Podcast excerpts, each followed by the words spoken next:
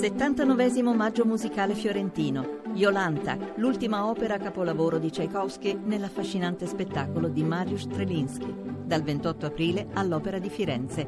Biglietti su operadifirenze.it. Chi partecipa a questo concorso? E poi forse la prima domanda critica, quella che viene dal mondo della scuola.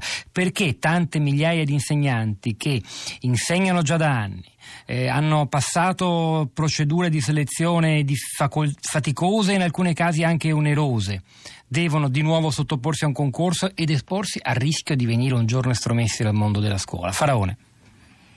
Eh, intanto non vorrei che si mimetizzasse eh, con eh, il caos che si può generare il fatto più importante, cioè che stiamo assumendo 180.000 insegnanti nella scuola. Questa è la notizia eh, è la scelta che il governo nazionale ha fatto. 180.000 persone che prima erano precari oggi diventano degli insegnanti con un contratto a tempo indeterminato della scuola. Questo vuol dire continuità lavorativa per loro e continuità della didattica.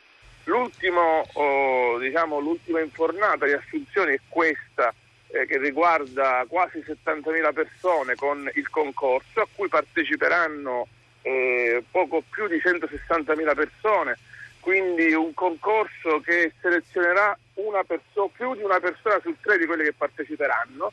La platea delle più di 160.000 persone è composta da insegnanti abilitati, eh, quindi la platea l'abbiamo ristretta a, lì, a quelli lì, dopodiché sull'abilitazione che si è eh, costruita in questi anni eh, ha ragione chi dice che negli anni passati c'è stata tanta confusione perché ogni governo che si è succeduto ha costruito una modalità diversa di selezione degli insegnanti, per cui ci sono legittimamente insegnanti abilitati il tirocinio formativo attivo che dicono ma noi sapevamo che quello era il percorso unico per diventare insegnanti e quindi abbiamo fatto quel percorso lì.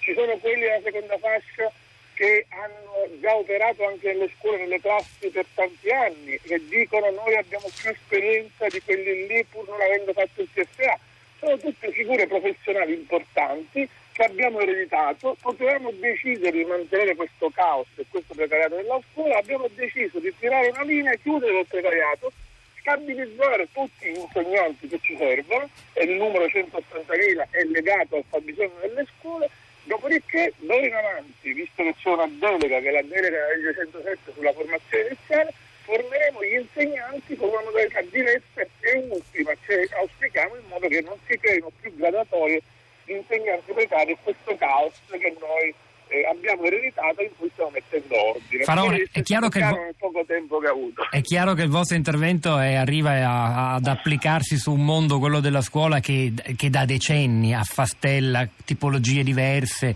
procedure di reclutamento diverse e un, una gran confusione che non è imputabile forse a nessuno nello specifico e a tutti, a tutti coloro che hanno avuto a che fare con il mondo sì. della scuola. Senta, lei dice abbiamo voluto tracciare una linea e mettere fine al precariato. Che accadrà ai 100.000, lei ha detto un terzo dei partecipanti al concorso eh, arriverà in cattedra entro i prossimi tre anni, poi però ci sono 100.000 persone, molte delle quali, se non tutte, magari questo ce lo chiarirete, sono insegnanti, insegnanti che hanno esperienza e che resteranno esclusi. Che ne sarà di loro?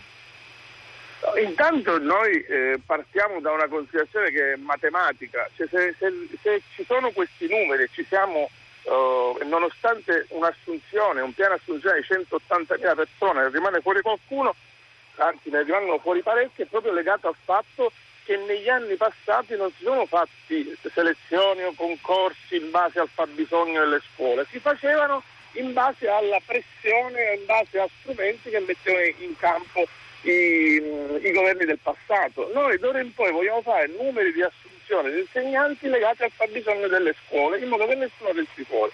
Dopodiché, dopo questo concorso, chi resterà fuori? Ci sarà naturalmente tutta una fase di transizione che riguarderà eh, la, la, la, il tempo che questa riforma prenderà corpo oh, costantemente diciamo, e con progressione. Ci sarà una fase di transizione in cui insegnanti rimangono comunque a svolgere il ruolo di insegnante, dopodiché eh, per il resto invece eh, credo che bisogna eh, immaginare anche percorsi alternativi, perché non c'è spazio per tutti nelle scuole, cioè nel senso noi non possiamo eh, partire dal numero di precari per stabilire i posti degli insegnanti. Stiamo partendo dal fabbisogno nelle scuole, stiamo capendo e abbiamo stabilito il numero di insegnanti che ci serve.